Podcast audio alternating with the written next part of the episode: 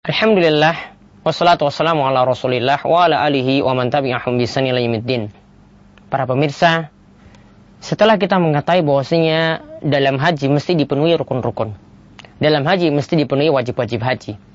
Juga ketika seorang itu melakukan haji, ada larangan-larangan yang ini berlaku ketika dia dalam keadaan berihram. Maksudnya tadi ketika dia dari mikot sudah berniat berihram, maka dia tidak boleh melakukan larangan-larangan. Ini yang dikenal dengan larangan ketika berihram. Kalau seorang melakukan larangan ini, maka dia terkena dosa dan dia nanti akan melakukan kewajiban-kewajiban yang dikenal dengan istilah dam atau fidyah. Nah, kita lihat sekarang bagaimanakah tentang masalah larangan-larangan ketika ihram di sini.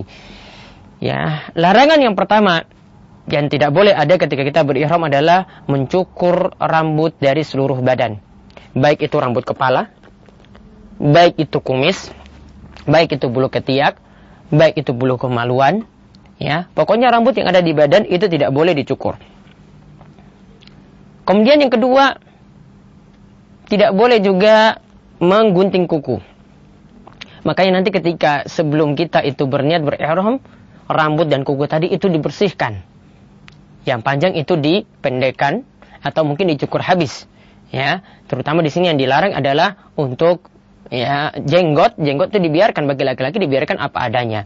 Kumis dipendekkan dan yang lainnya itu dicukur sampai habis. Nah kecuali bagian kepala ini dibiarkan ya intinya tidak boleh kita sentuh sama sekali nanti ketika sudah berniat berihram. Ya di sini kuku tidak boleh kita potong.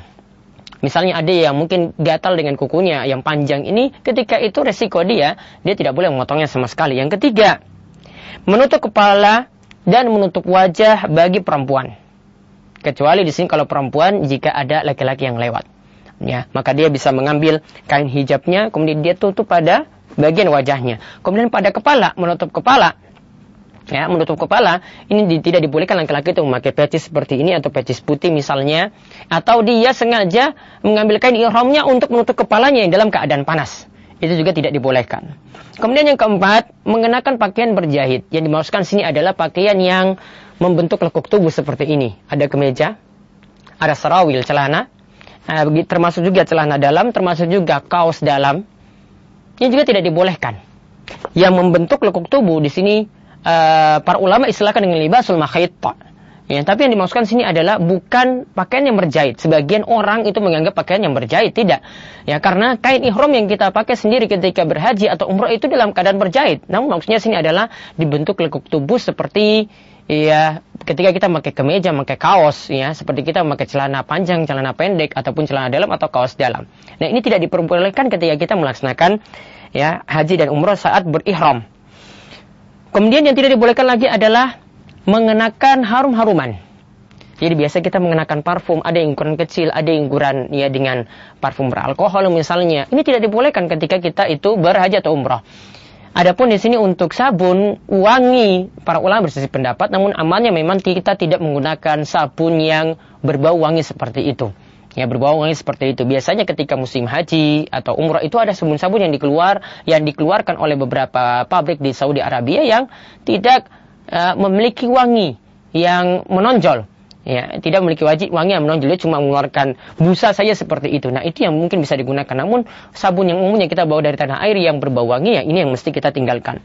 Kemudian yang keenam, memburu hewan darat yang halal dimakan.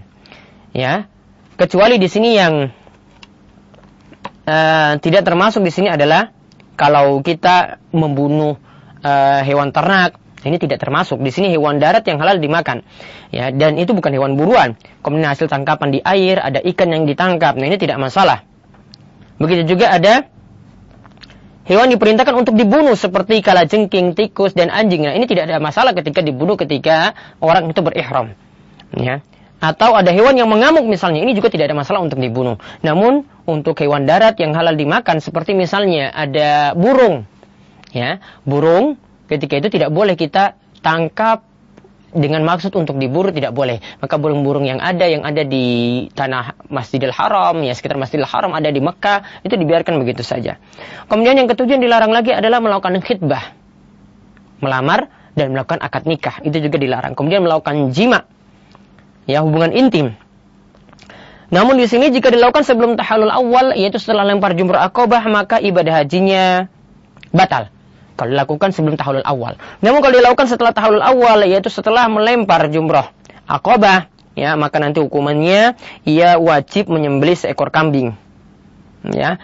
Namun di sini ya ibadah hajinya tidak batal, hanya saja ia wajib keluar ke tanah halal di situ ada tanah daerah tanah haram yang ada di sekitar Masjidil Haram dan nanti dia berihram kembali lalu melakukan tawaf ifadah lagi karena ia telah membatalkannya yaitu membatalkan ihramnya dan wajib memperbaruinya dan ia wajib menyembeli seekor kambing.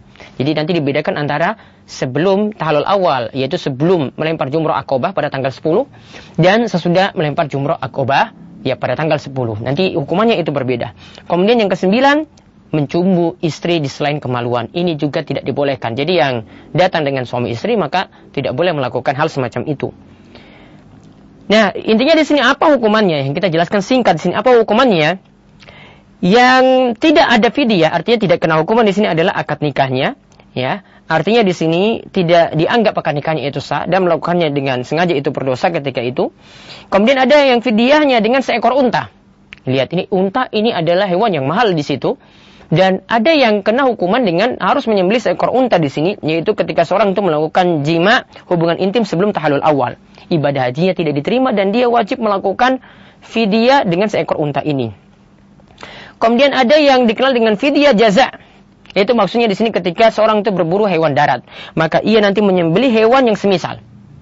Ya, dia menyembelih hewan yang semisal. Misalnya burung, maka nanti dia menyembelih hewan yang semisal itu atau yang punya nilai harga yang sama kalau tidak mendapatkan yang semisal burung. Kemudian yang keempat, ya hukumannya adalah untuk selain tiga larangan di atas, yaitu selain untuk akad nikah, selain untuk jima, selain untuk memburu hewan darat. Jadi misalnya tadi ada yang uh, menutup kepalanya dengan pecis, ada yang memakai kaos dalam, ada yang memakai celana dalam, ada yang memotong kukunya, ada yang mencukur rambutnya. Maka nanti hendaklah dia membayar fidyah yaitu dengan memilih tiga hal berpuasa tiga hari. Atau yang kedua, memberi makan kepada enam orang miskin. Ya, yang ketiga, menyembeli seekor kambing. Yang menyembeli seekor kambing. Dia memilih di antara tiga bentuk fidyah tersebut. Nah, inilah larangan yang mesti diketahui, jangan sampai dilanggar. Dan juga ketika ternyata ada yang melanggar dengan sengaja, atau bahkan sini karena ada uzur dia langgar maka dia wajib menunaikan fidyah tadi. Apalagi kalau tidak ada uzur.